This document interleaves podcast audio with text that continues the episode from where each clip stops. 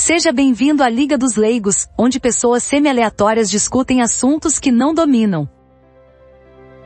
Boa noite a todos. A Liga dos Leigos está reunida hoje para comentar o filme de 2006, A Vida dos Outros, das Leben der Anderen, dirigido por Florian Henkel von Donnermark, estrelado por Ulrich Müller, Martina Gedeck e Sebastian Koch.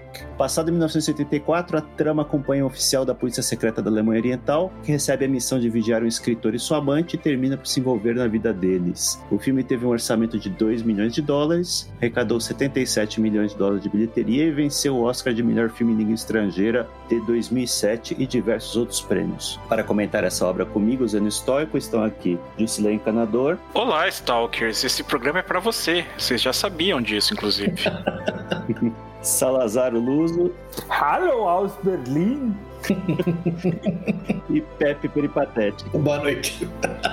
Tinha um curso de alemão na TV Cultura. Isso, Ah, tinha mesmo. Alemanha. Que era um japonês que ficava Hallo aus Berlim. Era um japonês, assim. Como é que era o nome desse programa mesmo? Eu acho que chamava Hallo aus Berlim. Uma coisa assim, ó. Da TV Cultura. Isso, é, sei lá, nos idos de sei lá quando.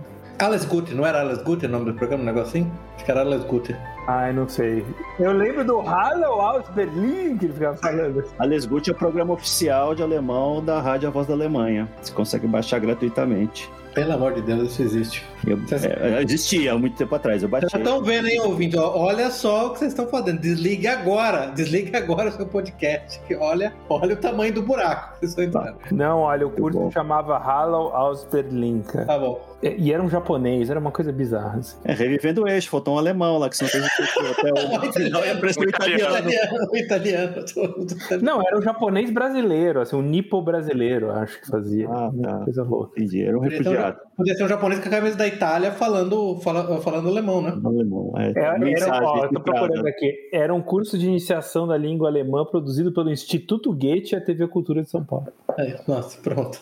Ô, Zé, você que recomendou o filme, por favor, dê a primeira lança. Eu recomendei o filme porque ele trata da estado de vigilância, né? É, Dentro do bloco soviético, a Alemanha Oriental era considerado padrão ouro, né? De qualidade de vigilância, qualidade, procedimento e tudo mais. Isso é um pouco refletido no filme. Como a gente está vivendo esse momento aqui que todo mundo está sendo vigiado de alguma forma, ou pelas empresas Big Tech, ou por governos, achei que era bom a gente reviver um pouco do, da monitoração raiz, né? Com microfone, com adulteração de foto manual ah, antes da, da digitalização desse- desses processos todos. A gente já falou um pouco desse tipo de problema aqui no episódio do Good American, né, que a gente falou da NSA. É, vamos falar aqui um pouco do que, como que era antes né, da, da, da explosão tecnológica. O filme em 1984, então muito dos recursos que essas agências de espionagem têm hoje não estavam disponíveis. E eu acho que é bem interessante a forma, né? O filme é um tanto quanto melancólico, né? Acho que todos os personagens lá acabam se, se dando mal de alguma forma. Todos os personagens são estão presos num sistema que eles não gostam, mas não conseguem escapar, né? Mesmo os, os membros da Stasi, a polícia secreta alemã. Como é que é a pronúncia do nome da Stasi, Pepe? Statischerheit. É, assim. Meu alemão é perfeito. Trabalho. Stasi. É a abreviação, né? De Statischerheit, que é segurança do Estado, né? É, verdade, o Ministério. nome completo é Ministério MFS, né? Ministério Alema- Vontade. o alemão é um idioma muito engraçado, né? Que eles criam umas palavras gigantescas e depois ficam abreviando, né? Isso, isso, exatamente. Ele criou palavras gigantescas, é, é, juntando um monte de palavras, igual argila, né? Aquela bolota de argila de massinha que a criança faz, e daí fica dividindo, picotando de novo. É, números e nome de rua, por exemplo, viram uma palavra só, né? Então você vai falar É. Avenida, Brigadeiro, não sei o que, não sei o que lá, não sei o que lá, vira uma, uma palavrona. Sabe qual é meu preferido? Sereia, que é Jungmeerfrau, jovem Olha senhorita do mar. Olha isso, meu, olha isso. Não dá, gente, desculpa, não dá. Salazar, desculpa, cara, não dá, não dá. Não dá, não dá pra ganhar a Segunda Guerra Mundial assim, cara, não tem condição. Isso tem, tem que mudar, isso tem que Ah, mudar. sei lá, é uma língua muito bonita, dizem, né? Eu não conheço alemão, né? Eu estudei alemão e assim, é muito é muito duro de falar, a garganta sofre, porque todas as palavras ah, ir, ah, É, é, é. são fonemas que a gente não está acostumado. Eu estudei duas aulas, descobri que tu, tu- tudo é exceção, às vezes as regras, mas todas as palavras são exceções. Eu falei, não, não quero, desisto. É, assim, eu, eu nunca tive vontade vontade de aprender alemão e mas eu acho que é uma língua que É que não tem utilidade hoje, né? é não, mas assim, é uma língua que tem muita literatura boa, né? É. Pra quem sabe, né? Teve é, escritores. Como língua de cultura é bem válido, mas não é que Sim, seja sim. útil, né? Uhum. É, O problema né, é esse, né? Você investir um esforço desse num um negócio que você não vai usar na prática, né? Não sei que você É. seja, ó, queira seguir a linha acadêmica. Mas vamos voltar Ou, aqui pro... ou que você queira. Tá bom, deixa pra lá. pra lá.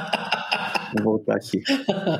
Gostaram do filme? Eu gostei bastante. Eu gostei Muito pra assistido. caramba. O filme é excelente. Vamos falar um minuto, minuto sobre a, a, a característica cinematográfica do filme. Eu achei o, o roteiro espetacular, a condução do filme é muito boa. A atuação do, do Yuri, Yuri Miro, Miro, que é o Gerd Wiesler, né, que é o, que é o capitão da Stasi, é espetacular. Uma das melhores atuações que eu já vi na minha vida, tô falando sério. E, e, e, e o Zeno chamou o filme de melancólico. Eu acho um filme belíssimo, um filme brilhante, é um filme de redenção, um filme de ascensão de uma alma que é basicamente animalesca para totalidade da, da- é, humana, incluindo aquele aspecto mais crucial do, do amor mesmo, que é o sacrifício. Então, eu, Uhum. eu achei magnífico. Assim, sobre esse sentido literário, lírico, assim, putz, espetacular. E o ator morreu, né? No, no ano seguinte. Então eu li depois, eu fui ler porque eu não conhecia esse ator, eu achei realmente a atuação dele fora de série, né? Porque a gente não tá acostumado, né? A gente fica vendo essas porcarias de Hollywood, aí quando vê uma atuação boa, fala, nossa, que Uhum. coisa, Existe né? isso, é assim, é assim E que aí é eu fui atrás porque eu nunca tinha ouvido falar de ator alemão. Ah, a gente nunca ouviu falar de ator alemão nenhum. Talvez Uhum. só o, o Klaus Kinski,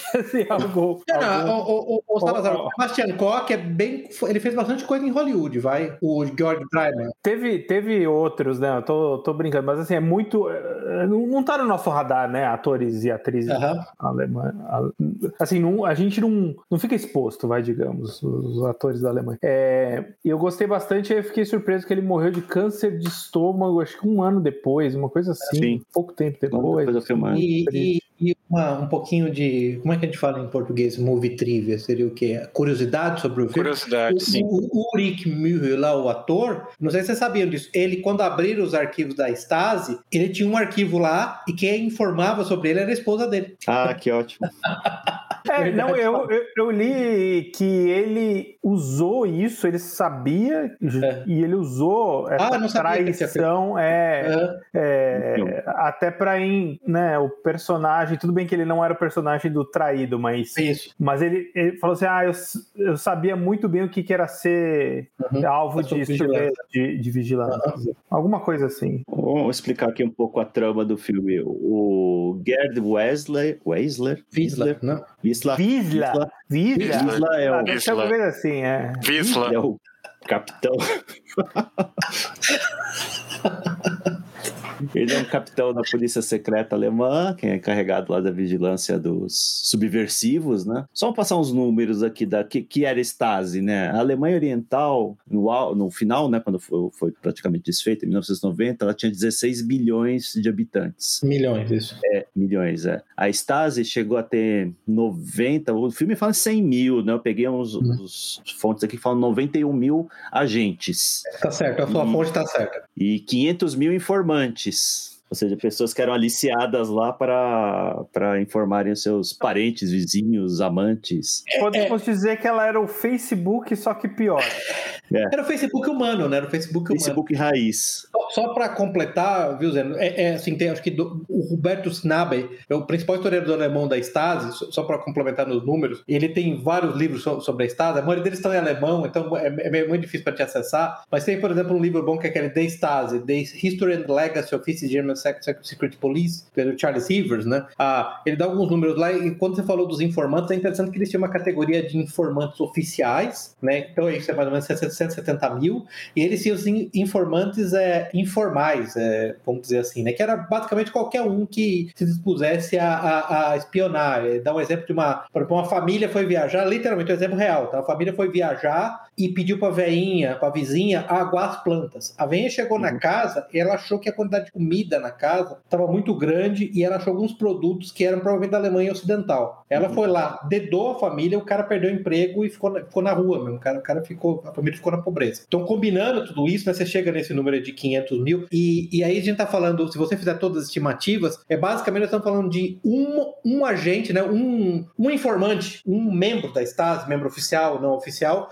para cada 63 pessoas. É, e uma em cada três pessoas, um em cada três habitantes da Alemanha Oriental estava em algum tipo de... De arquivo da Stasi. Só para é. dar uma perspectiva para o pessoal ver, é, a, a, Gestapo, na Segunda Guerra Mundial, da, da Alemanha nazista, ela tinha um para cada dois mil. Só para dar, um, dar um termo de comparação. Então, de um para cada dois mil para um para 63. Que, inclusive, era uma percentual maior do que o número de agentes por, por população da KGB. Né? A Stasi acho que sai até. Ela, eles deram uma dourada na pílula, porque acho que na vida real devia ter sido muito mais brutal, né? Os tipos de interrogatórios e processos que submetiam as pessoas. A, a, eu, eu, não sei, assim, o que eu li, eu fui procurar ler esse, esse livro da Stasi, esses dois livros aí, eu li alguma coisa do Huberto Knapp, que ele falou o seguinte: é interessante, quando aquele é, Eric Milka virou o, o, o, o diretor da Stasi, ele mudou a estratégia de interrogatório, em grande parte, porque você tem que lembrar, a gente pode até falar mais disso, como a Alemanha Oriental estava na fronteira com a Alemanha Ocidental, estava na fronteira com o Oeste, ele começou a perceber que as táticas mais brutais não funcionariam. Foi aí que ele começou a criar esse modelo de engenharia social. Então, assim, uhum. eu diria para você, por tudo que eu consegui ver, é até 53, 1953, você tem toda a razão. A, a Stasi fazia como a KGB fazia e a interrogatório era brutal. Depois de 53, grande parte do sucesso da Stasi, da excelência da Stasi, veio, veio de criar esse modelo de engenharia social. Eu lembro, por exemplo, um negócio que é interessantíssimo, que eles chamam de Zersetzung. É difícil traduzir a palavra, seria biodegradação. Mas a ideia básica é, eles selecionavam um alvo, eles destruíam a, a autoconfiança do alvo, fazendo coisas do tipo, é, eles iam no trabalho do cara, digamos que o cara era um caixa de banco, eles iam no trabalho do cara e o cara tem que totalizar o caixa no final do dia, certo? Eles mudavam os valores. Sem brincadeira, mudar os valores para o caixa do cara não bater. Eles iam na casa do cara, eles mudavam coisas de lugar, pequenas coisas de lugar. É, de vez quando... de gaslighting, né? Isso, exatamente. Isso aí é gaslighting. Eles faziam só que gaslighting eles transformaram numa, numa absoluta ciência, entendeu? Sabe, bater na porta do cara e ir embora, começar a mandar, a mandar cartas, é, cartas para a esposa do cara dizendo que ele traía ela. Então, eles aperfeiçoaram isso tão bem e tiveram tanto sucesso nessas técnicas que na época que você vê o filme, eles realmente, por tudo que eu pude ver, e o Bert Knabe, inclusive, até concorda que os métodos interrogatórios da, da Stasi naquela época, 84, que o filme realmente era, era muito mais psicológico do, do, do, que, do que brutais. Eles uhum. realmente não faziam brutalidade. Isso mudou em 53, porque em 53 é que teve a famosa é, revolta dos trabalhadores na, na Alemanha Oriental. Na Alemanha Oriental já estava com problemas econômicos, o, eu até esqueci o nome do, do, do, do, primeiro líder da Alemanha Oriental. Na verdade, ele era um é, é, ele era mais comunista que o próprio Stalin, que o próprio Khrushchev, é, o Walter Ulbricht, peguei o nome dele, Walter uhum. Ulbricht. É, inclusive, Steve Zembré chegou a um ponto no qual o soviético, se não me engano, foi o Khrushchev, chegou a aconselhar em 52, 53 a liberalizar um pouco a economia.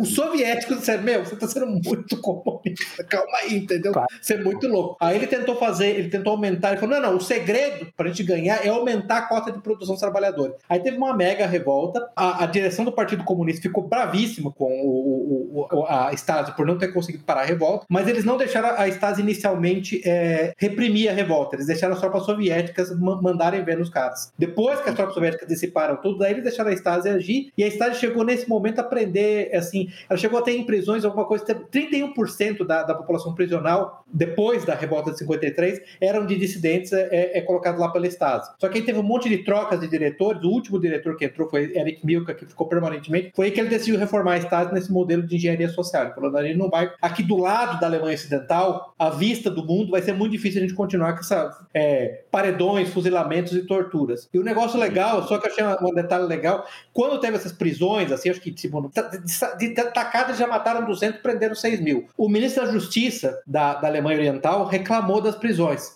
Ele foi preso.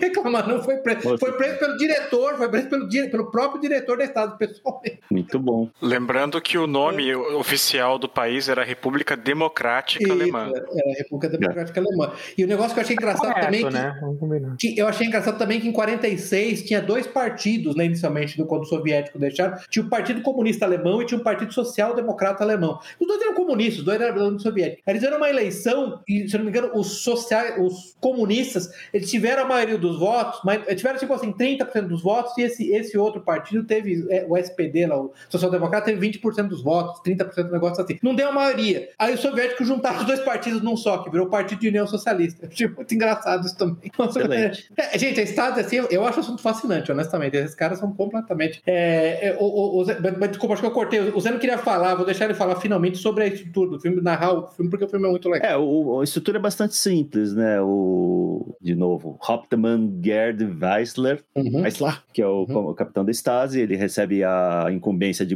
de monitorar um escritor, que supostamente, apesar de ser intelectual, ele é considerado um intelectual pró-socialismo, né? Intelectual bonzinho, mas alguns, alguns figurões do partido lá acham que ele, ele tem que ser monitorado mais de perto. É bom demais, né, Eles- Zé? Bom É, demais, limpo alguma coisa- demais. né? É coisa- limpo demais, tem alguma coisa ali, né? É uma coisa errada ali. Aí eles instalam uma, um posto de monitoração no apartamento de cima desse escritor, né? E ele começa a monitorar a vida do escritor e da amante dele, que é uma atriz que atua nas peças que ele escreve, que é a Crista Maria. E ele começa a se envolver com, assim, ele começa a ter o contraste da vida vazia que ele tem, né? Tem família, não tem, não tem nenhum tipo de relacionamento, e com a vida que o escritor leva, com o relacionamento que ele tem com a, com a namorada, e começa a questionar os próprios, apesar de nu- nu- nunca falar isso, começa a questionar os próprios, o próprio sistema, né, os próprios motivos dele. É bem interessante, como, o Pepe falou, uma jornada de redenção desse personagem, né? Porque ele começa, tem uma cena logo no começo que ele tá interrogando um suspeito, como Uhum. o Zeno falou, e você vê, ele não toca no, no suspeito, ele fica fazendo as mesmas perguntas sem parar durante 48 horas. E Uhum. depois ele explica numa aula que é 48 horas é cientificamente comprovado que é um método de determinar a culpa, porque um cara culpado, ele vai, ele não vai ficar Vai é, chorar. enrajado, ele não vai chorar, ele não vai fazer nada. O inocente vai e outra coisa. O culpado, ele conta a mesma história sem, sem variação. O inocente, como a história ele viveu a história, ele não está decorando a história, cada vez que ele conta tem pequenas diferenças. Não, o inocente, ele fica ultrajado porque tá sofrendo uma injustiça, né? O culpado, ele fica, ele começa a chorar, começa a se lamentar. Ele falou isso porque eu acho que, ele tá, tá- que ele começa a chorar. É, tá, eu acho que ele fala isso no- na tá, aula lá. tá. Porque eu lembro que depois ele fala que o culpado conta sempre a mesma história. O inocente conta a história Ele- com variações. E o negócio fascinante, né? Você vê os detalhes do filme. Tô falando, tem que pegar o filme nos detalhes. Ele tá numa aula na academia da Stasi e lembra que um dos alunos fala, mas isso não é desumano? Aí ele vai lá e faz uma marquinha do lado do do nome do cara. Questionou aqui, peraí, deixa eu marcar. E outra coisa você vê logo naquela cena inicial, que, que ele manda o cara sentar numa cadeira e manda o cara colocar a mão debaixo da coxa. Aí você fala, por que, que ele mandou colocar a mão debaixo da coxa? Aí quando o cara vai embora, você vê que tinha um, tem uma espécie de feltro na- no assento da cadeira, ele pega aquele feltro e coloca numa jarra de vidro. Por quê? Porque o a Stasi, além de outras coisas, tinha um arquivo de cheiros das pessoas. Não tô brincando. Sim, eles tinham um arquivo de cheiros. É, Pegava ele fala isso, ele fala isso aqui é pros cães. é, pros Ou cães, seja, exatamente. eles, eles, muito antes de qualquer empresa americana, já sabiam o valor dos dados aí. Sim. É o valor do Big Data, pessoal. Olha o Big Data, o Big Data como é importante para É, vigiar é, a vida das pessoas. Isso, o que Salazar. merda que é o Big É. Data. O Salazar, o Salazar. Você lembra que os arquivos da Estado, quando foram abertos, eles, se eles fossem enfileirados, davam 177 quilômetros de arquivos de pastas. É. Isso numa era totalmente desinformatizada, né? Totalmente É, analógico, totalmente raiz. Sim. totalmente força bruta alemã. Com máquina de então, escrever. Com máquina de escrever isso. É. É, é- é louvável, né? Assim, eu, eu É admirável, cara. Uma coisa que eu come- você começa a digamos que admirar eu sou o- mais o- o- fã da Stasi hoje do que ontem, antes de ver o filme. Mas era esse o intento do diretor. Tenho certeza que era isso que o diretor queria. Agora sim. Onde é que eu compro merchandise do Estado? Falando do dessa técnica, dessas técnicas da Stasi, eu fiquei impressionado também com uma hora o, escritor é, publica um artigo num numa revista Alemanha Ocidental, né? Só que ele toma uma série de cuidados lá para não, não identificar o papel, o, ele, é, ele usa uma máquina de escrever, o papel é contrabandeado por um, por um conhecido dele, por um jornalista da Alemanha Ocidental, e a Stasi vai lá, consegue fotografar o original e faz uma análise para descobrir qual é a máquina de escrever que foi utilizada e quem que tinha esse modelo de máquina de escrever na Alemanha Oriental. É, Os caras tinham essas informações todas à mão. Ah, Quem que, é? quem que tem? É? Fulano, qual que é a máquina do fulano? Ah, é uma Olivetti, não sei que modelo. Aí o Cicrano. Todas as máquinas de escrever era- eram registradas, né? Não é registradas. E no modelo dessa daí não tinha ninguém no país que tinha que tivesse autorização Isso, para ter isso. uma daquelas. Eles analisavam ah, pelo, pelo tipo impresso lá em, é, em relevo da- das teclas da máquina para saber. O mais curioso é que eu peguei uma, um errinho pequeno no filme que justamente por causa dessa parte da máquina de escrever é irônico, que é o seguinte, o ministro lá, o ministro que Da cultura, nessa cultura. né? é, o tal do Bruno Hempf. E o carro dele no filme é um Volvo 264, que era o carro que as autoridades da Alemanha Oriental usavam, né? Eu achava até curioso que eles não queriam usar carros da Alemanha Ocidental justamente para não expor o gap de, de qualidade entre um Mercedes ou um Audi e os Trabant que eles faziam do lado oriental, né? Tudo bem, é um Volvo, ele aparece lá várias vezes, um Volvo azul bonito, é, feito por encomenda. E só que na hora em que vão filmar as cenas internas, a cena ah, ah, que- em que o ministro tá lá com a amante, que aliás é a amante do escritor que eles estão gra- grampeando, Ó, o spoiler. isso. Mas, Spoiler total. mas, mas isso aí tá no começo do filme já, não é uma. Não, mas aqui não, tem não. spoiler. Nosso podcast Aqui tem de spoiler. Então. Aqui tem spoiler. Só que as cenas internas dentro do carro lá não são do mesmo carro.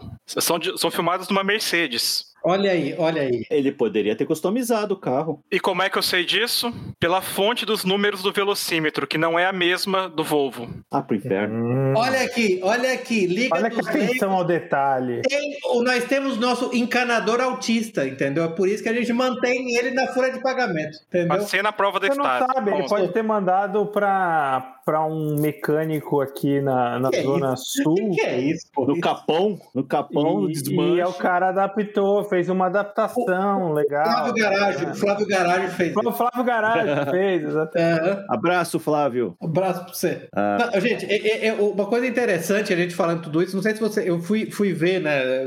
Eu listei aqui a- as subdivisões da, da Stasi e tem umas coisas que eu achei que o, que o ia gostar. Por exemplo, tem uma. Claro que tem uma administração para a segurança da indústria pesada. Legal, Uhum. certo? Ok. Olha aí, Zeno, olha aí, preparem. Essa aqui, divisão dos seus sonhos. Divisão de análise de lixo.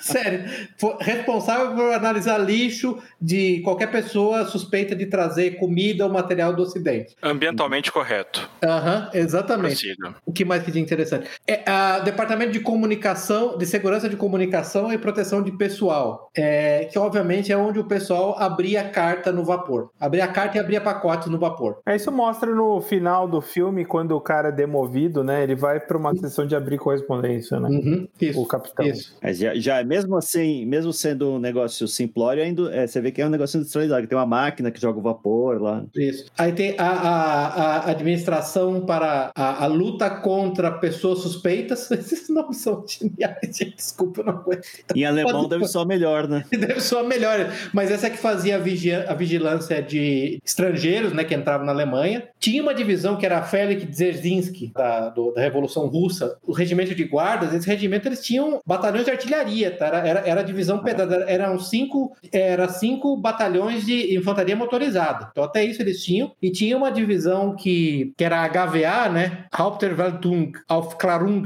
que era a divisão responsável por fazer espionagem fora da Alemanha, né? Que aí tinha inclusive aquele o chefe dessa divisão era o Marcus Wolff, que era considerado um super espião. E vocês devem ter assistido, lembra daquele filme Tinker Tailor Soldier Spider, que, que é um livro, na verdade, do John le Carré? Não sei se vocês assistiram. O que o John le Carré diz, né? O que você diz, que ele inspirou, ele se inspirou para fazer o, o, o espião- o super espião do Tinker Tailor Soldier Spider, foi no Marcus Wolff. Mas assim, eu acho que a divisão de análise de lixo, nada bate isso. Essa é top, né? Essa é top. top. Essa é top. Eu tenho certeza Essa é que banda- ó, o cara levou bomba. O cara ficou na classificação final da, da escola da Stasi, meu amigo. Eu não consigo ver alguém na Stasi fazendo a academia da Stasi falando o meu sonho mesmo, sabe? Deixa eu falar pra você. O meu sonho lixo. mesmo é vasculhar lixo. Lembra da cena Sei lá, que depende do fetiche, né? o capitão lá tá almoçando com o chefe dele Isso, muito e boa, percebe muito que o. E senta do lado um carinha, ela vai contar uma piada aqui do Henneker, né? Aí todo mundo começa a olhar pra ele assustado, assim, Aham. porque o chefe da Stasi tá Aham. lá. Aí ele ri, todo mundo ri no final. No final, quando o capitão Isso. tá demovido, o cara tá lá na O cara tá lá abrindo, abrindo correspondência. abrindo correspondência, foi demovido lá pro. É o Anton Grubitz, né? Que é o chefe, que é o chefe do, do, do Get Visa, né? É. Ele dá risada, tudo, mas depois manda o cara pra essa divisão lá. no É, fronteira. O cara manda, vai pro porão lá, vai passar 20 anos no porão. Abri, Abrindo abrindo carta carta, dos outros. abrindo carta. É, porque assim, outro spoiler do filme é essa no final, né? Do sacrifício do Gerd Wiesler, que era instrutor da academia, era uma estrela ascendente no, no- dentro da Stasi, e foi Super E confiável. super, o super espião foi acabar abrindo carta, né? Não, é do momento que, que fica evidente que ele, ele omitiu a- as informações sobre o, o, o escritor, né? Ele, ele foi jogado no Ele se ostracismo. condenou, né? É, e o cara fala pra ele ainda, né? Mas você vê que é interessante, viu, o Zé? O, o, o Anton Grubitz lá, o chefe dele lá, que era major ou o coronel, não lembro bem agora, Tenente está- coronel, acho. a tenente coronel. E porque eles tinham patentes tá, militares. A, a Stasi, a reforma da Stasi lá, eles de patentes militares, né? Ele era Oberstleutnant, é, tenente coronel. É, ele fala pra ele: Eu não posso provar que você fez isso, eu não posso provar que você escondeu a máquina de escrever que o George Dryman usou para escrever o artigo. Eu não posso provar isso, mas sua carreira está acabada. Ou seja, você vê que Uhum. interessante que já não tinha aquele estado de exceção no qual podia prender você por qualquer motivo, né? Isso que eu achei Uhum. interessante. Porque em tese você podia falar: ah, passa fogo nesse cara, pronto, não tô. Porque você lembra que logo no começo do filme, quando ele tá interrogando aquele carinha lá por 48 horas, você lembra que tem uma, ce- um diálogo fascinante, que o cara fala, e vocês me prenderam por nada. Ele falou, você está acusando a Stasi de prender pessoas por nada? Basicamente o diálogo é esse, é uma paráfrase, tá, gente? Olha, só por acusar a Stasi de prender pessoas por nada, você, já, você mereceria estar preso. Meu Deus do céu, o que eu faço? Aquilo foi genial. Então é interessante que no final ele não vai, né? Porque normalmente você poderia. Eu me lembro, por exemplo, uma série, uma série, é, aquela The Berlin Station, que é sobre a estação da SIM em Berlim, que é uma série moderna, que é 2010, 2015, um negócio assim, né? Não sei se vocês lembram que no final daquela da, da, da, da série da primeira temporada, a BND, que é a inteligência alemã, alemã unificada, desconfia que um diretor dela lá tá passando informações, e a última cena do filme é um agente do BND matando o cara na frente da casa dele, entendeu? Uhum. É que interessante que a Stasi foi mais, foi, foi mais comedido com a gente deles do que, do que os serviços ocidentais. Né? Então eu achei interessante isso também. É, eu acho que um- o aspecto interessante do filme é realmente como a Alemanha Oriental ela precedeu a era da informação, né? É, O- do Big Data. do Big Filma da Data. vigilância, né? Big da Data de vigilância é, que a gente é, digital que a gente tem hoje com extrema disciplina alemã, né? Então acho que Aham. esse é um dos temas né, subjacentes, né? Não é o tema principal. E a outra coisa que eu acho bacana é, é que no, no, no final do filme o cara acaba indo pro ocidente e tem aquele diálogo que, que eu achei também bem interessante dos caras assim, é, pô, a Alemanha Oriental era uma merda, mas era, era, era o país deles, né? E assim, o- parece que eles estão em outro, assim, o, o, o espírito ali no final que eles, eles não pertencem àquele lugar ali, até o Não, Foi um próprio trauma. Foi um trauma pro povo da Alemanha Oriental. é, é, o, o próprio escritor, né, fica meio. Ele, ele não parece que faz parte daquele mundo ali, né? Ele perdeu a mulher e perdeu o próprio mundo dele, né? Porque, queira ou não, ele era um Né? cara. Ele era um cara de prestígio lá na Alemanha Oriental, ele acabou Ele era tendo- queridinho do partido, né? ele era queridinho do partido, ele continua tendo uma carreira lá da Alemanha Ocidental, mas dá a impressão que ele não. Ele, de certa maneira, perdeu tudo ali, né? A Perdeu razão de ser ali, né? Mas é um negócio, ô Salazar, esse é um excelente comentário, porque você vê isso quando você. Mesmo um filme que é mais tragicômico, como Adeus Lenin, você vê como os alemães ocidentais ressentem. Porque em certa medida você Orientais. volta naque- o- Orientais. orientais, se. Porque em certa medida é aquela, é aquela, é aquela- é quase lembrando do, do Paraíso Perdido do Milton, né? No final, é, é- é o demônio falando: eu prefiro é, é, reinar no inferno do que servir no céu. Essas unificações que acontecem, e aí eu, eu ensejo que eu aproveitei a hora para falar da reunificação da Coreia do Norte. Se a Coreia do Norte se reunificar a Coreia do Sul hoje, qual que é o destino da população da Coreia do Norte? Virar empregado doméstico. Faxineiro lixeiro para a Coreia do Sul. Né? Mas não é só de- isso, né? Não é só essa Hum. questão do que, que eu vou fazer. Hum. Todo aquele sistema que a pessoa que viveu na Alemanha Oriental, como eles mostram lá, a pessoa, todo um mindset que ela tem que ter, do que pode falar, o que não pode falar, como agir, que não tem mais valor. A pessoa se sente Oh. perdida. Ela Sim. não tem mais valor, né, Zeno? Porque esse é o ponto. Sim. O, o torneiro mecânico que aprendeu a trabalhar naquela fábrica de 1937, entendeu? Uhum. O que, que ele vai fazer no Ocidente agora com, com uma, com uma máquina de CNC com computadorizada, orientada por CAD-CAM? O torneio mecânico ainda pode arrumar uma coisa para fazer. O cara que era comissário do de lealdade do partido da Sim. segunda, segunda quadra de Berlim Oriental, Isso, Berlim isso. do Sul, né? Sei lá. Se vocês quiserem uma versão hardcore desse tipo de coisa, de destruição do mindset, eu recomendo bastante aqui um livro que até um dia eu gostaria de pautar na liga, que é O Fim do Homem Soviético, da Svetlana Alexievich. Ah, interessante. que basicamente são relatos do daquelas pessoas que viveram a União Soviética logo Uhum. depois da desintegração do país Uhum. e eles, eles aprenderam lá desde criança a cultuar o camarada Stalin, aprenderam a dedurar as pessoas e che- chega no- em alguns trechos lá que você escuta, por exemplo, uma mulher falando lá, uma que, foi, uma que a família foi deportada para Sibéria e aí a mãe morreu e tal, quando ela tinha acho que 8 ou 10 anos, e ela falando: Eu sabia viver sem minha mãe, mas viver sem o Stalin, como é possível? E tem umas coisas desse tipo pra É, pior até. E assim, as pessoas não entendem muito que é um choque mesmo. Por mais que seja ruim o regime, a- a- Uhum. toda a vida da pessoa está organizada naquilo. Então, tem uma.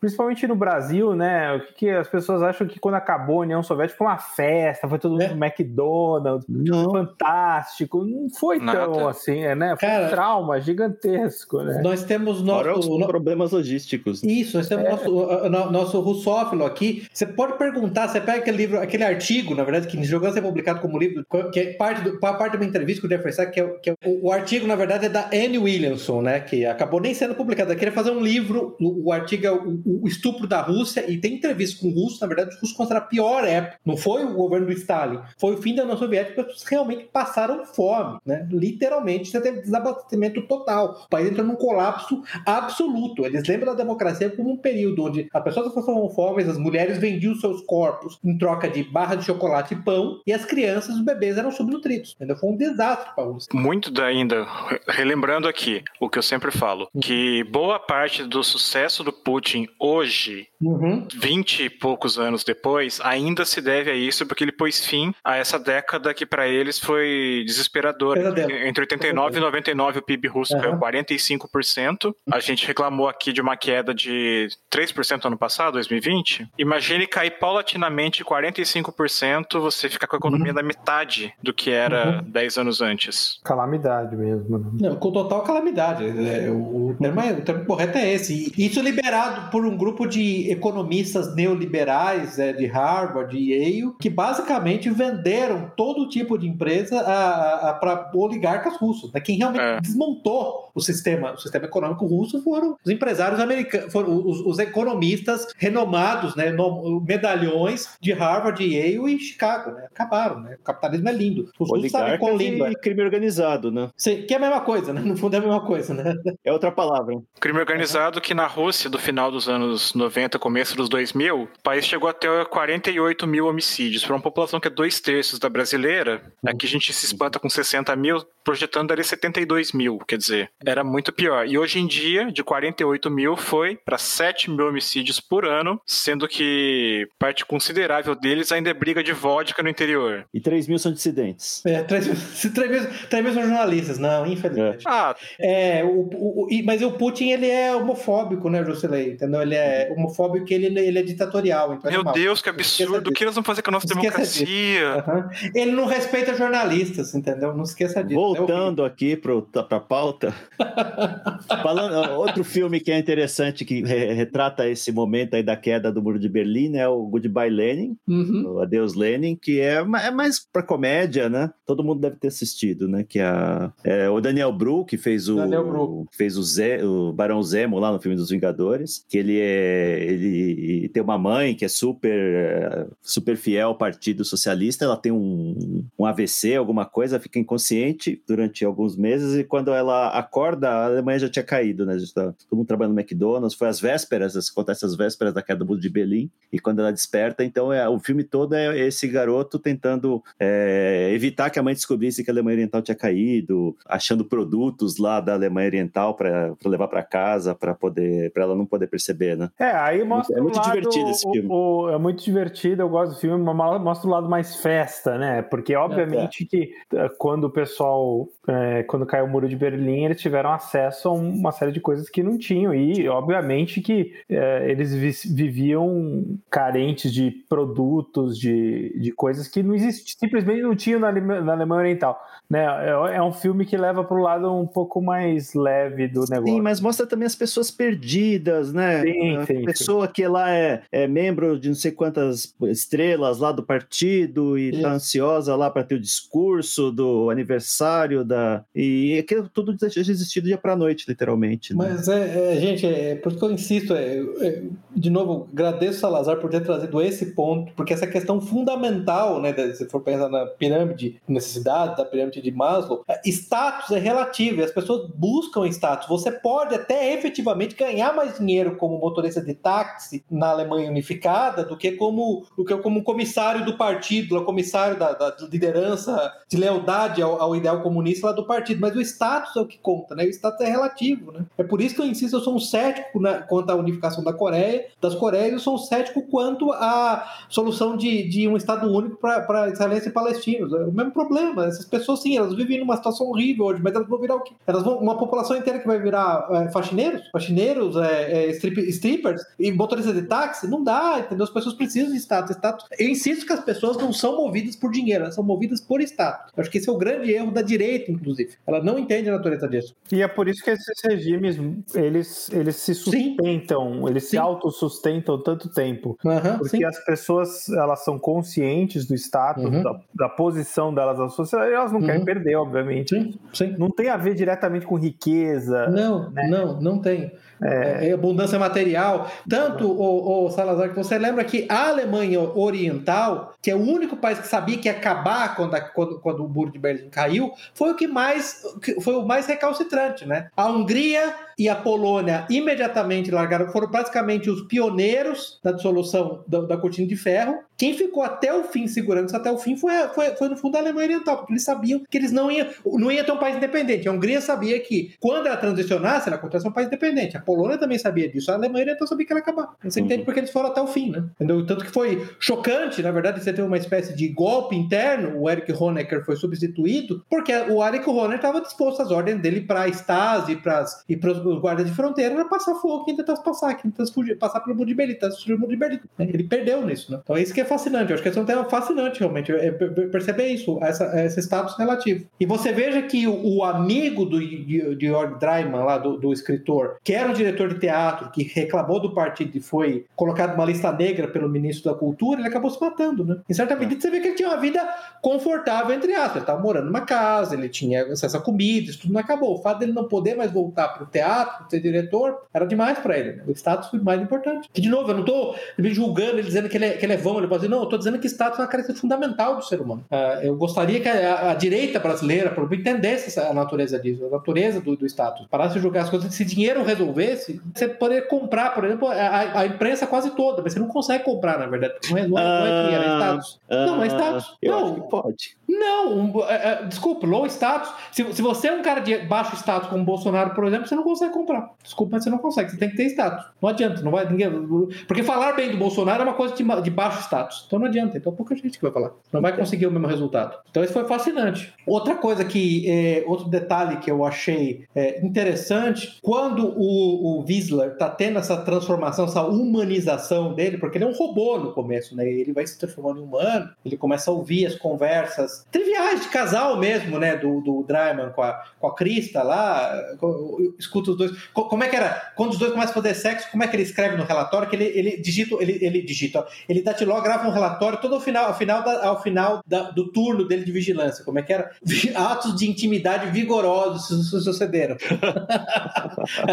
E, e, e, não sei se você lembra, tem aquela cena que você vê que ele, que ele mora sozinho, sem família, não sei o que. Você lembra aquela cena que ele convida uma prostituta para ir até a casa dele, ele pede pra prostituta. É meio clichê, mas ainda assim chega a ser tocante a maneira como ele construiu, até por causa da interpretação dele. Ele pede pra prostituta ficar. Não pode ficar mais um uhum. pouco. Ela fala, não, tá, tem hora marcada contra o cara, eu preciso comer alguma coisa antes, não sei o quê. A prostituta é, é funcionária do, do regime? Não, não foi isso que eu entendi, não. Eu Pelo entendi que- corpo Mas é- dela, sim, com 30 anos de carteirinha. Nossa, é, é que eu, é, desgaste. Puta merda, a mulher realmente é horrível, né? Aliás, o filme, em termos de, da- da- das, mulheres, foram lamentáveis. Eu lamento muito. Mesmo a Você tem duas, tem essa, né? Praticamente não tem, não tem personagem feminina. Ah, tem a Krista que, pelo contrário, eu diria que é, que é a- a- assim, o que eu acho interessante é que o Georg, o Georg lá, o, o, o escritor, ele é quase que aquele mal destacado, aquele mal quase que é, flutuante, de- é, é, aquele mal passivo, e no final tem a, a, a- a amante dele lá, Krista, que se, se, se mostra basicamente uma, uma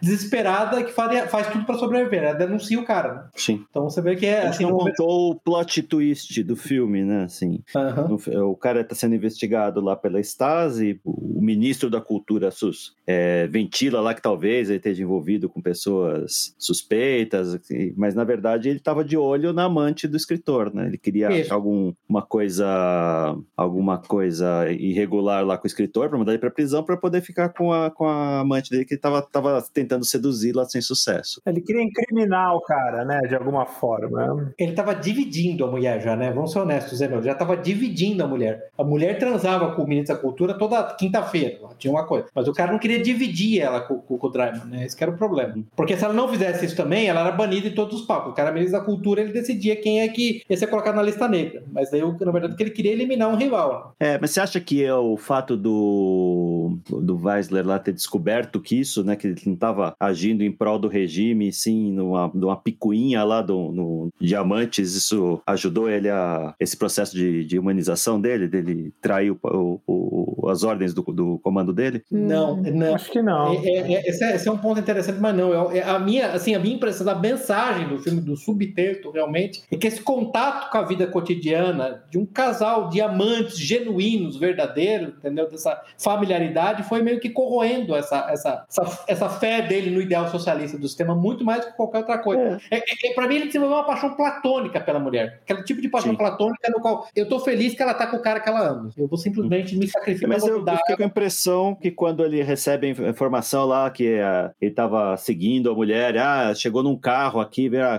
ca- a chapa do carro é do ministro, fala, não, vamos omitir essa informação, ele ficou incomodado com isso. Pode ser, pode ser. Não, a impressão que eu tenho é que assim, um cara ele convivia com o poder e, e ele sabia desse tipo de coisa. Isso não, não acho que era uma surpresa pra ele, assim. A impressão que eu tive é que não foi isso. Às vezes a pessoa Olha. tá tão en- en- enfronhada na ideologia que, que não, não, não consegue aceitar esse tipo de, de desvio, né? Mas é, a minha impressão, então, é, é que normalmente, em tempos passados, se não fosse essa relação com o Dreiman, que é um personagem, o, o escritor, que é um personagem sedutor, vamos ser honestos, um cara boa vida, bom Uhum. passar, é, aquilo que a gente chama de comendador quase do Brasil, conhece todo mundo, meio vereador, não sei o quê. Se ele não tivesse tido contato com ele, com a amante, a minha impressão é que essa, essa situação particular do, do ministro seria relevada pelo cara. Isso não foi bastante para furar. A coraça já estava furada. Se você quiser dizer que saber que o ministro estava mesquinhamente removendo um rival para continuar comendo a mulher em paz, sossegadamente, ou talvez mais dia da semana, certamente naquele momento expandiu o, o furo na coraça dele. Mas o furo na coraça começou quando ele, ele, ele viu, ele viu, ele viu, ele teve o contato quase, com a- quase que com a, essa natureza humana que ele não tinha. Porque, honestos, ele era um robô, né? Inicialmente, ele não, tanto que a impressão dele, desculpa, Justei, só falar. Se você me perguntar assim, o Gerd é um cara mau? Não. A minha impressão dele, ele é um cara bom que nunca teve contato com o bem na vida dele. A primeira vez que ele teve contato com o bem, ele escolheu fazer o bem se sacrificando. Então, todos aqueles anos, tudo que ele fazia, ele fazia porque ele acreditava piamente que aquele era, era o bem, porque era o único bem que ele conhecia. E aí volta aquela questão: é possível ser um homem bom e participar de uma máquina burocrática editorial? Minha resposta é sim. Possível se você não tem acesso, não conhece mais nada, entendeu? Cresceu naquilo. É, bom, eu já tenho um pensamento um pouco diferente, apesar de ter uma pista no filme em relação àquela história de paixão platônica que você falou, Pepe, que, Uhum. que é o seguinte, quando ele encontra com a amante do escritor, do drama- dramaturgo num bar, e ele fala pra ela, eu sou o seu Ah. público e tal, aquela parte, por Uhum. exemplo, indica isso, mas na verdade, o ponto de virada nele ali foi o seguinte, os grampos foram instalados na casa do dramaturgo por ocasião de uma festa de 40 anos que ele estava dando lá pros colegas intelectuais. Aí um deles lá, o Yerska, que pouco depois se suicida, é, dá um presente para ele, que é uma partitura, ele toca piano também, de uma peça lá chamada Sonata para um Bom Homem, alguma coisa Para assim. bom. É, para um bom. E uma hora, acho que no dia seguinte, talvez, ele toca aquilo no piano. E Boa, aí boa, tem um- algum boa. comentário do tipo assim, que ninguém fica insensível a essa música. E quando você vai ver o agente da Stasi que tá ouvindo aquilo em tempo real, tá chorando. Pra mim, Isso. é ali o negócio. E tem uma, uma outra indicação que é a arte que faz isso, porque quando eles entram lá na casa do, do dramaturgo lá do, do Dryman pra revirar as coisas por lá e colocar as escutas, ele leva um livro do Bertolt Brecht que ele tinha ganho também. E vai ler o E Brecht. Chora. per- E chora. então, e aí ele pergunta até onde tá meu livro do Brecht e tal, e aí a câmera corta e tá lá o cara da Stasi lendo aquilo. Então, aí eu acho que o que humanizou o anti-herói do filme foi a arte mesmo. Muito, muito bom take, muito obrigado por lembrar, porque inclusive aquela frase que você falou é uma frase de Lenin, ele falou de uma frase de Lenin, né? Sobre o do Appassionata do Beethoven. Se eu continuar ouvindo isso, eu não vou conseguir terminar a revolução. Exato. Ele fala, alguém que ouviu essa música pode realmente, a minha, alguém que realmente ouviu essa música pode ser uma má pessoa? Isso, isso é o George, o George Dryman, né? O escritor falando. Muito bom ponto, é muito bem lembrado. Então, então sim, é, é, é, cer- certamente a, a arte foi, foi um aspecto redentor. Foi um aspecto redentor. Talvez Ainda o- bem que o cara não tocou a Anitta no piano, então, né? Porque senão ele teria matado todo o mundo. filme ia ser muito diferente. Ele teria matado todo mundo organizado. Chamado aquele batalhão do Félix Dezinski lá, e mandado passar fogo em todo mundo, batalhão de artilharia. Teria destruído o, o, o quarteirão inteiro. Muito bom ponto, muito bom ponto. Obrigado. Muito bom.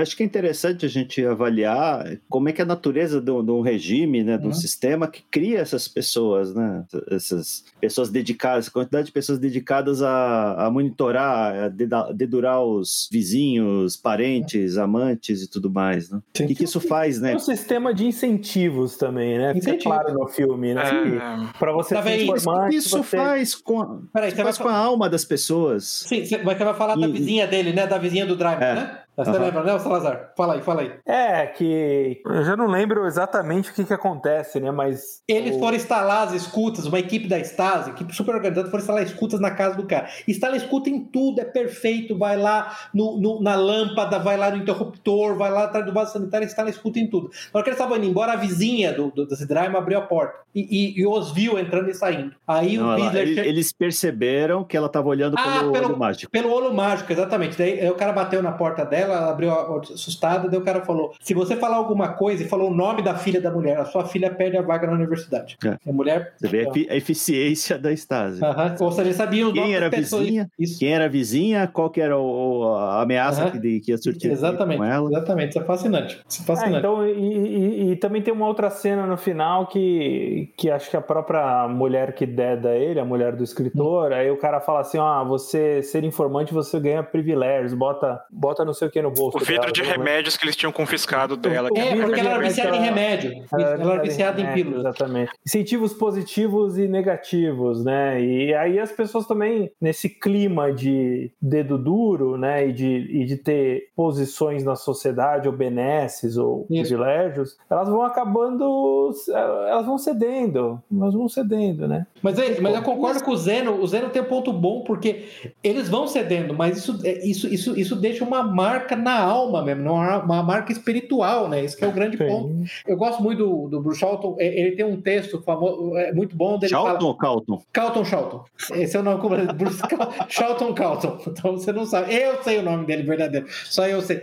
Ele tem um texto muito bom onde ele fala do, do, do mal luciferiano, que é esse mal de baixo nível de impulso animais, é o cara que mata, rouba, estupra, é, brutaliza, assassina. E aí ele fala do mal arimânico. Né? Arimã é o deus do mal na, na, no zoroastrismo, que é esse mal sistemático, esse mal incluído dentro do sistema. Um exemplo, assim, para dar uma ideia do que eu estou falando, é o mal luciferiano são os prisioneiros numa prisão, estupradores, assassinos. O mal arimânico são os guardas da prisão que torturam, muitas vezes até psicologicamente ou fisicamente, os prisioneiros, entendeu? É o mal sistemático. Por isso que eu gostei disso que o Zeno falou, porque na verdade é você entrar nesse estudo do mal arimânico, você está fazendo parte do mal e evidentemente que a sua alma vai ser tingida por aquilo, vai ser manchada por aquilo, né? Eu acho que esse aspecto muito interessante, porque o, o, o Wiesler, em última instância, ele não tinha vícios praticamente, né? A, a prostituta, ela tinha necessidades fisiológicas, mas ele não matava ninguém, ele não batia em ninguém necessariamente, ele não era um cara violento, você não vê ele como um cara violento, você vê ele como um cara até, até benevolente,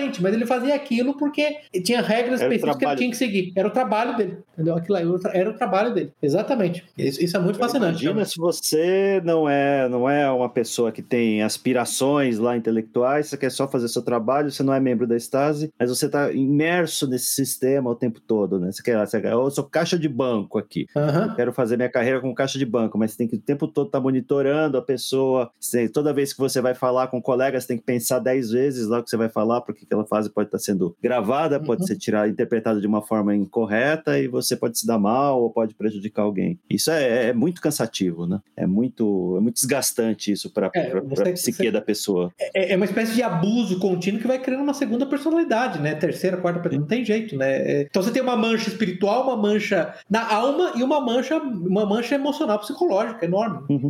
O, o Juscelino, eu lembro que ele citou num episódio sobre a, a, natureza, o temperamento russo clássico. Você lembra que você citou isso, Juscelino, exatamente sobre ah, como sim. os russos demoram para se abrir, aí quando eles se abrem, se abrem completamente, mas eles estão. Eu trabalhei com russos, já eu posso confirmar exatamente o que você falou. As primeiras interações com russos, eles são extremamente suspeitos. Extremamente suspeitos, quer dizer, não tinha poder nenhum de mandar ele pro Gulag, infelizmente. Ainda assim, ainda assim, o cara, nossa, impressionante, me tratava como se eu fosse o membro, comissário da NKVD, até que eu comecei a, a ficar amigo dele. É, muito, um é muito aquela estrutura tribal ainda. E no caso Isso. russo, ainda teve um corolário no, durante o regime comunista que, justamente por causa dessa dificuldade de você medir suas palavras em uhum. ambiente público, dizer a verdade, jogar na cara mesmo, é considerado prova de amizade na Rússia. Eles são assim porque eles querem uhum. dizer que eles não têm nada a esconder. E isso foi criado uhum. num contexto de KGB, de, de uhum. espionagem como essa da, da Stasi, talvez pior, não sei. Oh, observe a pronúncia em KGB, hein? Uhum. Oh, vocês sacaram, né? Sacaram. é, você tá vendo que medo, ó. Entendeu? Não é KGB, essa coisa de portuguesinho falando isso. Muito Ué, na Paraíba eles falam G como G. Bem. E o M como Me. me. É. Mas como é, que é, como é que é o antecessor da, da KGB? MEGB? Um, não era a, N, a NKVD? Não. NKVD, né? Não, não, não. Entre a NKVD e a, e a KGB teve a MGB. Durante um tempinho foi a MGB. Acho que uns 4 anos, 5 anos. É, isso aí eu precisaria consultar, é. porque eu realmente não sei. Eu perdi esse episódio. É verdade, pode, pode consultar, é verdade. Tiveram a, MKG, é, tiveram a MGB. Você lembra daquele uhum. filme Child 44, Criança 44, sobre assassino não. serial de criança na Rússia? Você, não, você tira, assista esse filme. No filme em particular, o, o, um dos protagonistas é um agente da MGB. É. Foi logo depois da Segunda Guerra que, quando teve a, a, aquela tentativa do, do, do, Beria lá de aumentar o poder dele, ele acabou reformando a NKVD nessa MGB. E aí o Beria teve um pequeno acidente, como nós já discutimos nesse, nesse podcast aqui no Amor de Stalin, teve um pequeno problema, problema operacional, vamos dizer assim, entendeu? Aí... Uma bala na cabeça. Exatamente. exatamente. Descobriu que tinha alergia a chumbo, né? alergia a chumbo no cérebro, exatamente. Negócio interessante. Mas, muito, muito, muito bom ponto, só voltando, muito bom ponto sobre, sobre, sobre essa questão, viu, da, do, do, impacto, do impacto na alma. E mas uma coisa que eu te falar, voltando ao ponto de ele nunca foi exposto a nada bom, eu lembro quando a gente falou no episódio. Eu lembro no episódio que a gente acabou falando. Ah, lembrei. No episódio sobre aquele. sobre o, o Yomi Haipachepa, que a gente falou, eu fui ler uma biografia do, do Ceausescu, e uma coisa interessante, por exemplo, que muitos agentes da Securitate, que é a Stasi da, da, da Romênia, eles eram recrutados de orfanatos. Sim. Eles eram meio criados no orfanato, no orfanato da Securitate. Então eles tinham uma devoção, eles viam Ceausescu como uma figura paterna. Tanto que do serviço de inteligência foi um dos poucos que, durante a queda do muro de Berlim, tentou massacrar a população. Não? Eles, eles lutaram até o fim, eles estavam prontos para ficar lá de arma em punho e passar fogo em todo mundo. Né? E, e, então eu me pergunto até que ponto essa não foi uma questão primordial lá, por exemplo, do personagem do Wiesler. Né? Então, não conheceu, mas ser exposto àquilo. Né? É, são as, as crianças soldados de Ruanda. Né? Lembra daquele filme? Filhos que, da Revolução. Daquele daquele filme do, da Netflix, Beast of No Nation, que é sobre, sobre, sobre, sobre, Então, é algo daquele tipo, né? Quer dizer, a criança, aos oito anos, a primeira iniciação dela é matar os pais, né? Aí depois a segunda iniciação é participar do estupro coletivo, né? Tem é. algum filme do James Bond também, não sei se baseado no livro do Ian Fleming ou se colocaram isso hum. depois no roteiro, em que eles, em que algum vilão tripudia fala, é, o MI6 sempre pega vocês jovens órfãos, isso. rebeldes e isso, isso, é verdade, é verdade, tem mesmo. Essa referência aí a, a órfãos serem bons agentes é bem uhum. frequente tanto na ficção quanto uhum. na vida real. A, a, a, própria Stasi, daquela lista lá de informantes, o Zeno, de 160 mil oficiais, semi-oficiais e 500 mil não oficiais, é, se não me engano tinha um número lá específico lá, é, é, sei lá, 30% eram, eram, eram adolescentes e crianças, viu? A Stasi recrutava crianças como informantes. É, na, na, China comunista, na China maoísta, o filho delatar o pai não era incomum. Né? Não, não, era super comum, exatamente, é super comum. No né? Camboja na, também. Na, na, Camboja. Não, Camboja é um caso à parte. Da Camboja, cara, Camboja acho que é assim. No Camboja, Stalin diria, ô, peraí, vocês exagerou. Vocês estão muito loucos, peraí, pô, agora tô com medo de vocês. Se, se o Pol Pot tivesse tido o mesmo reinado do Stalin de 30 anos, Nossa. Stalin seria relegado a uma nota de rodapé Sim, não, não, não, porque ele teria matado todo é, mundo do país é. e o país não era tão grande. Não tinha população suficiente. pô, ele, ele, o reinado dele já matou 30% da população aproximadamente. Pô, o cara é uma produtividade de louco, não tem jeito. Ele é praticamente o Tarcísio do genocídio, entendeu? É, é o, é o ministro Tarcísio do genocídio, tem, tem igual. E isso porque ele não chegou a dois anos no poder, né? Isso, isso exatamente. O cara foi espetacular que ele conseguiu fazer. E eu assisti, inclusive, com o Salazar, esse filme The, The Killing Fields, né? Muito bom filme, né, Salazar? Sim. Sim, pô, grande filme, Os uh -huh. Gritos do Silêncio. Uh -huh. Os Gritos do Silêncio, isso, em português, Gritos do Silêncio, exatamente, sobre o, o Dit Pran, né? E o Salazar ficou indignado porque no final do filme. Casos, é. Nos poucos casos que o título em português ficou melhor que o original. É, ficou mesmo, né? Ficou mesmo, eu também achei. Uh -huh. E o Salazar ficou indignado porque no final do filme o Dit Pran fugiu da, do Camboja para os Estados Unidos e foi morto num assalto com uma gangue de punks, né? Você viu que coisa. É, foi uma coisa. Assim. Você quer morrer perto de um monte de punk, não sei o quê? Passou lá tudo. Ah, passou o inferno, não sei o quê. Mas então é, é, é, é, fascinante esse aspecto aí, viu, o Zeno, realmente da. E eu cito com você, que é fascinante, é uma personagem. É a melhor personagem do filme, é a personagem mais moral do filme. Eu insisto nisso. Bruce Lee pode ficar chocado. É, o Gary DeVito é a personagem mais moral do filme. Não, não vou deixar. E a personagem mais imoral do filme é a mulher. A mulher. A mulher que, que inclusive, tá, gente? Pra você saber, ela transava lá com o ministro da Cultura para conseguir manter, se manter no palco, tá? E quando ela foi presa lá, o Anton Grubitz foi falar com ela, lá que era o chefe do, do Wiesler, né? Era o tenente uhum. coronel. Ela se ofereceu para transar com o cara também, tá? Para se livrar é. do problema. Então, ou seja, era... Nada que eu possa fazer assim. Isso, exatamente. Confortável para nós dois. Confortável para nós dois, exatamente. É. Ou seja, não, mulher, não. Você vai ter o cara que. Vira e fala, ah. O cara vira e fala: não, esse, essa, esse barco já faz. Ah, é, não. é um filme bem, bem realista, né? Sim. Realista. O que aconteceu, né, gente, é que quando o artigo da, do Dreiman foi, foi, publicado no Ocidente, dizendo que a Alemanha Oriental era o campeão mundial de suicídios, que ficava, é, que ficava atrás até do, do, segundo lugar, que era a Hungria, é, aí a, a, a, o partido, o partido da Unidade Socialista, lá, o SID, que controlava a Alemanha, ficou enfurecido com a Stasi por ter deixado isso acontecer e começaram uma busca. A gente tem que descobrir quem publicou esse artigo. Aí que uhum. eles acabaram prendendo a Crista e ela contou que ela viu por acidente, não é nem o cara contou para ela, ela viu por acidente o cara esconder uma máquina de escrever não registrada debaixo do assoalho. Uhum. E aí que ela, para se salvar, ela confessou e virou uma informante. Lembra que ela virou uma informante, inclusive, com codinome, né? Sim, Marta. Marta, é isso mesmo, Marta, o codinome dela, exatamente. É, então a personagem realmente assim, é natureza suína, né? Eu faço o que eu quiser fazer para sobreviver, né? Não tem problema. O vento qualquer um, é, o que, qualquer um. o que o sistema reduz, reduz as pessoas, né? Por isso que eu falo que é um filme melancólico, né? Hum. Tanto o Dryman quanto a Krista são pessoas que estão inseridas lá no sistema que eles não gostam, que eles não concordam, mas tem que fazer aquilo para sobreviver, né? Mesmo o Weisler, em um certo ponto lá, ele tenta navegar o sistema para proteger o casal Sim. lá que ele simpatizou, uhum. mas ele também não consegue, né? Não, aquela, eu não sei, aquela... o, o Zeno, assim, o, o Dryman lá, até que, até, que, até que as coisas incomodassem ele pessoalmente, ele era basicamente um defensor do sistema, né? Por isso que ele é uma é. figura, na verdade, meio detestável nesse aspecto. Ele é um bom vivão. É, o, o gatilho para ele é o suicídio. É o suicídio do, do diretor que, ele, que era amigo dele. Você pode dizer em última instância que o suicídio do diretor é um ato de desafio do sistema né? Basicamente, não, eu não vou, me recuso a viver trancado aqui no, aqui no, aqui no, no, meu, no, meu, no meu apartamento, que era até confortável, mas banido completamente. Se essa é a ideia, eu prefiro me matar. Hum. Aí que ele começou a fazer alguma coisa. Até ali ele, na verdade, era um defensor do, do regime, né? Um defensor, inclusive, internacional, pelo que a gente vê, né? Então, então por isso que é, é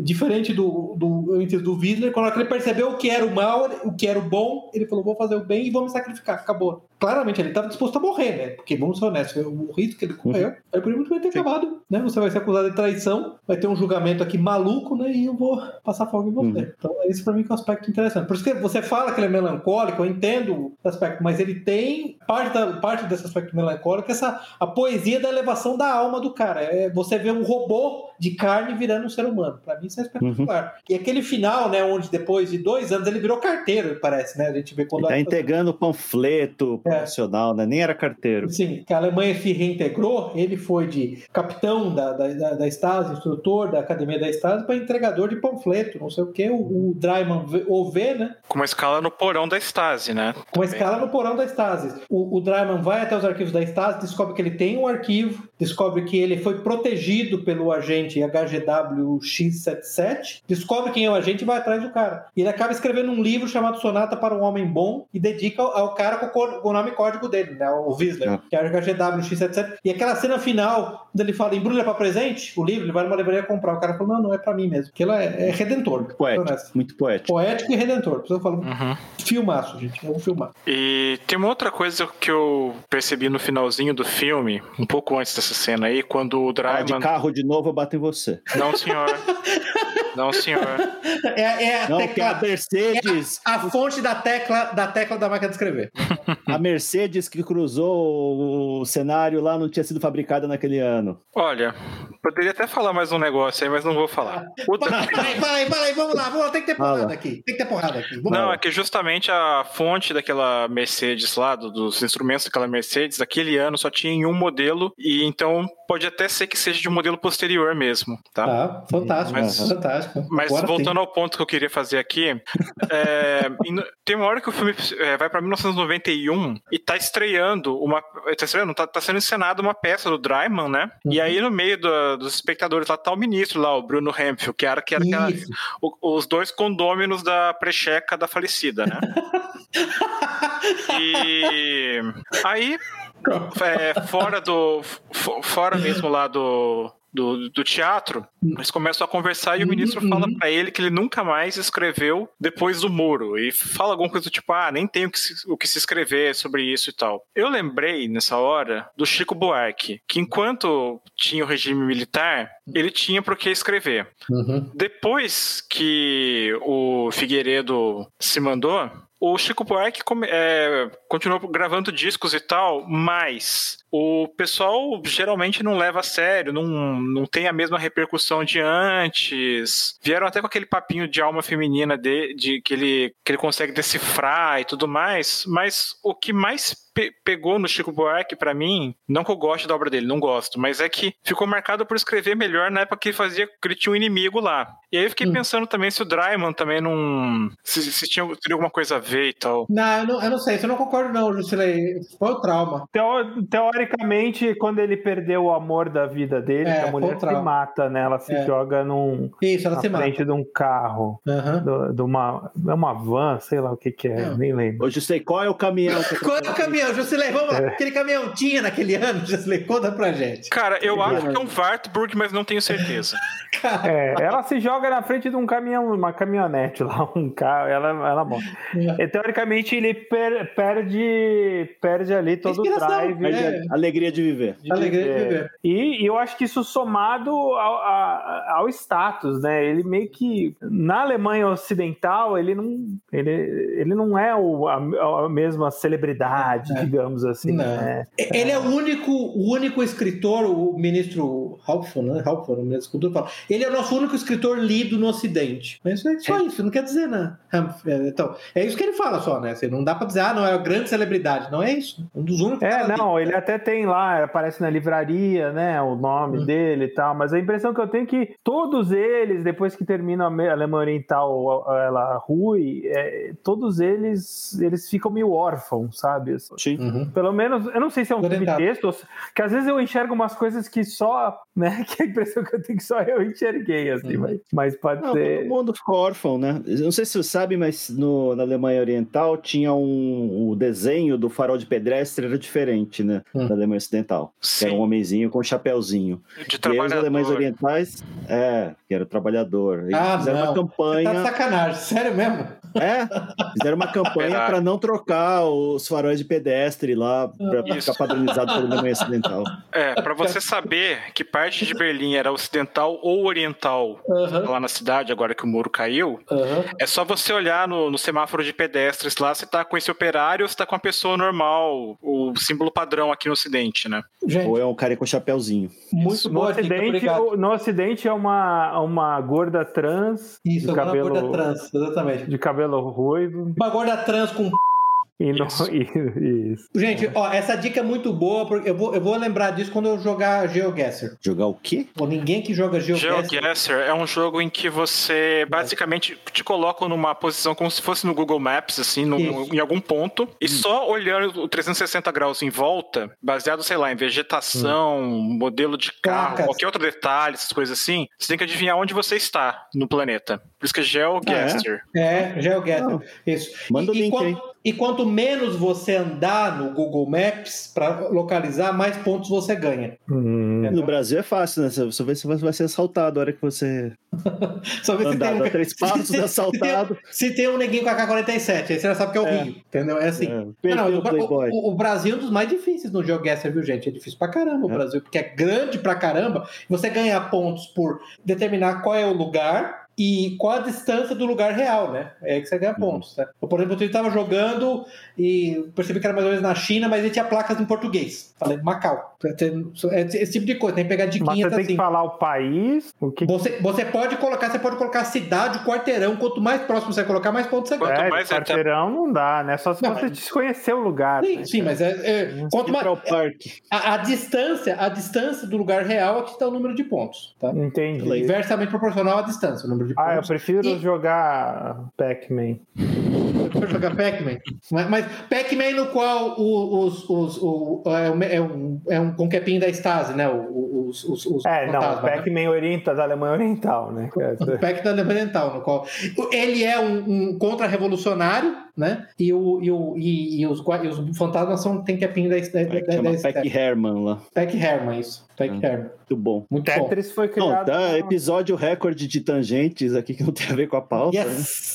Pô, falam, falam pra caramba do filme, vai. Falam pra caramba do Tá filme bom. falando da fascinante Stasi. A Stasi é fascinante, cara. Ah, Stasi, Stasi... cujos, cujos arquivos estão mais ou menos abertos para a população. Eles mantiveram lá é, arquivos mantidos meticulosamente e parte disso, desse acervo vai estar disponível para a população consultar. É, e outra coisa, né, Zé? No, no final da reunificação da Alemanha, aqueles escrotos daqueles alemães ocidentais resolveram processar o pessoal da Stasi. Foi ridículo, né, pô? Não, que isso é ilegal, pô. Na época que a Stasi existia, não era legal, que maluquice, né? O Marcos Uhum. Wolff, que era o chefe da HVA, a divisão, a divisão de espionagem internacional da Stasi, falou, mas peraí, que, que lei foi essa que eu violei? Comissão da Verdade. É, começando a verdade. De novo, é o que a gente vive hoje, né? Hoje Uhum. o cara descobre uma piada que o cara falou- colocou no Twitter lá cinco anos atrás. Não, Uhum. essa piada aqui hoje é gordofóbica, homofóbica, sei lá o quê. Vamos cancelar ele. O- aliás, eu falei do Marcos Wolff, que era o super espião, né? Só um, um detalhe que eu falo que eu achei interessante. É quando o Willy Brandt virou chanceler da Alemanha, o- esse, esse cara, o, o Marcos Wolff, conseguiu colocar é, um Gunther Guillaume,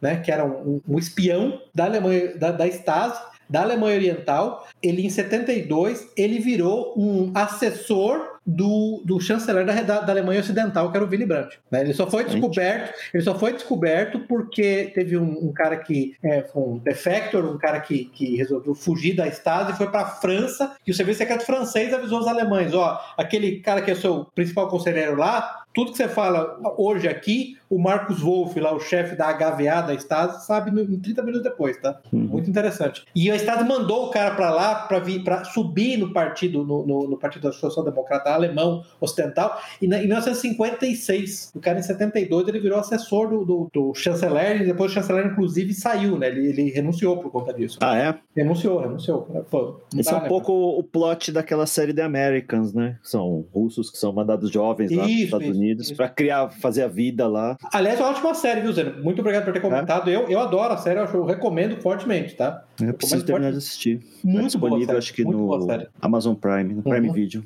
Isso, muito boa série. Aliás, reclamação aqui do Prime Video que essa, o, o filme estava disponível, o filme. É, ah, é, é. Estava disponível no Prime Video, aí mudou, não está mais, tá em um canal ah. específico que você precisa adquirir. Tem, tem que assinar o canal? É, o Prime não, Video tem essas coisas. Você pode pegar Sim. ele avulso também, ou você aluga por 5 reais, ou você compra o filme por 20 reais. Hum. Eu aluguei por 5, tranquilo, não tive nenhum problema, o streaming é bom, boa qualidade, cliente satisfeito. Na Alemanha Oriental não ia precisar comprar, né? É, exatamente, ó, o Salvador lembrando isso, exatamente, num, num regime genuinamente popular, entendeu? Esse filme não, não precisaria ser comprado. Não existiria um filme, não existiria Amazon Prime, não existiria internet, não existiria nada, mas tudo bem, isso é outra questão. As de um artigo aqui das, das curiosidades da Stasi que eu achei, a Stasi proibiu a pornografia na Alemanha Oriental, mas ela produziu os próprios filmes pornográficos. Aí as pessoas ela registrava as pessoas que assistiam o filme depois para fazer chantagem. ah, é, esse é um ponto importante, hein, o, o que você falou que a Stasi, ela, ela tinha um, praticamente um departamento de chantagem, né? Se o cara era homossexual, Sim. o cara tinha é, usava prostituta, tinha é, caso extramarital, tudo isso era motivo, né? O cara assinava um jornal, às vezes, né? O ocidental hum. era bastante para fazer chantagem. É, ter acesso a um produto que não estava disponível na Alemanha Oriental. Não, como eu dei exemplo da veinha, ela acesso a comida, comida que só tinha na Alemanha Oriental, Ocidental, já era. Isso é muito fascinante. E uma coisa interessante também, a Stasi, quando ela foi criada, ela só contratava agentes novos, né? Ela não contratou nenhum, nenhum agente veterano porque os agentes veteranos tinham tido algum passado nazista, né? Que isso é uma bobagem, né? Porque afinal de contas, assim, não tem jeito. Se você morava na Alemanha entre 1933 e 1945, você era do partido nazista por default, né? Não tem muito o que fazer. Ou, né? ou você estava morto, né? Ou você estava morto ou preso, né? O Konrad Adenauer, por exemplo, saiu de uma prisão é, é nazista, mas é um caso raríssimo, né? Pouca gente consegue fazer isso. Aqui fala que eles fizeram 12 filmes, hum. tinha o Departamento Oficial de Pornografia que empregava 160 pessoas e 12 amador, entusiastas amadores. entusiastas amadores, gente. Stasi é muito engraçado. Stasi, assim, do serviço de inteligência, vou te falar. Só, só, só o arquivo de cheiro, assim, já, já mata, entendeu? É. E, e, divisão de lixo, não se esqueça. É, essa história toda do, do, do, separação das Alemanhas, das fugas que uhum. tiveram, né? Sim. Assim, eu, eu, vi um documentário sobre o Muro de Berlim especificamente, né? Tem gente fazendo de todas as formas, desde pular, simplesmente o soldado resolver, pulou a, a cancela, correu pro outro lado. Um soldado, né? Isso, um é. soldado. O soldado que devia guardar o muro, tá, gente? É. Ele esperou uma patrulha passar, ele pegou, largou a arma dele e saiu correndo pro outro lado. Mas você sabe o eu... que, que, a Alemanha, você sabe o que, que a Estado fez depois disso, né? Ela instituiu uma política no qual ninguém podia ficar sozinho no muro, no mínimo um grupo de dois ou três soldados, e os nomes dos soldados não eram conhecidos até cinco minutos antes do turno, e os turnos uhum. variavam de dias e horários. É, você vê, você vê a natureza do regime, né? Vai uhum. ficando cada vez mais complexa a estrutura de monitoração, né? Sim, e, e, você falou, tinha uma, uma, uma, uma, uma divisão da Stasi, agora que você comentou, eu estou tentando lembrar, é a Administração 2000, chamava esse nome da divisão. Era responsável por colocar agentes da Stasi no exército da Alemanha Oriental. Ah, que bom. Uhum. O, o, o, oficial político, né? E, e só fazer uma errata aqui, quem abria correspondência, na verdade, era a administração 12, tá? Vou fazer aqui dentro do programa mesmo, tá? Era a administração 12. O nome da, da divisão era a administração 12. A outra lá cuidava de interceptação, interceptação de comunicações. É, pelo visto, era, era rádio, coisa do tipo. Tá? Era a administração uhum. 12. Então lembre-se, garotos, crianças, quando você estiver escrevendo na escolinha da Stasi, estiver jogando o RPG da Stasi, entendeu? Vocês querem ser o personagem, a administração 2000 ou 12 é o quente. O HVA, HVA também é quente. Excelente. Mais alguma coisa? Mais algum não, ponto aí que ficou é, hum. é um filme recomendado. Eu recomendo o filme. O filme é belíssimo. Entendeu? Não se deixe levar pelo maligno Zeno, que o contra-revolucionário, explorador das massas e dos, oper, e dos operários, tá? E, e dos camponeses, vai dizer que o filme é melancólico. O filme é maravilhoso. Não, mas aí que tá. O filme é melancólico e maravilhoso. Em qualquer é. ordem que você quiser. Você tá vendo? Tem a tese, a antítese e o Jusilei é a síntese, gente. O Jusilei é isso. Bom, e eu tinha uma questão que eu queria até perguntar para vocês, assim, que eu tinha notado. Eu fui ler alguma coisa depois que eu assisti o filme sobre, é, sobre como é que foi a recepção, alguma coisa que escreveram a respeito. E tem gente que diz que o personagem aí do, do Whistler foi uma inspiração pro Snowden, pro Edward Snowden. Verdade. Como assim? Pois é, de, Não, do tipo não, assim, de que o, é, o levou, assim, o inspirou a tomar aquela decisão de jogar no ventilador lá, o que ele sabia da NSA. A única coisa que o Snowden fez de boa foi um tweet que ele mudou essa semana falando que ele tá trabalhando no home office desde a administração Obama. Essa foi boa. Foi boa, sim. Essa foi boa. Essa foi boa mesmo. Você sabia que o filme foi recusado no Festival de Berlim, né? É? Não sabia. É. Eu vi que ele ganhou Oscar, ganhou vários prêmios. foi recusado no Festival de Berlim. Mas por que que foi Eles recusado? falaram, tio Sun, Ah, Ué. então, ó, ó, o Huberto Schinar, vou pegar a frase dele, tá? O, o, o- o Salazar, que é o principal historiador da Estado. Ele falou: é proibido por lei negar os crimes dos nazistas, mas é quase que proibido por costume, desde a unificação da Alemanha, é discutir os crimes do regime que tornou a Alemanha oriental numa prisão. Aparentemente, assim, assim eu inter- interpreto o seguinte: vamos fazer, os alemães são um dos povos mais ferrados. Assim, um dia a gente pode fazer um programa sobre o final da Segunda Guerra Mundial. A Alemanha foi sujeita a um genocídio. Os alemães foram estuprados, torturados, sofreram limpeza étnica, passaram fome, morreram de fome.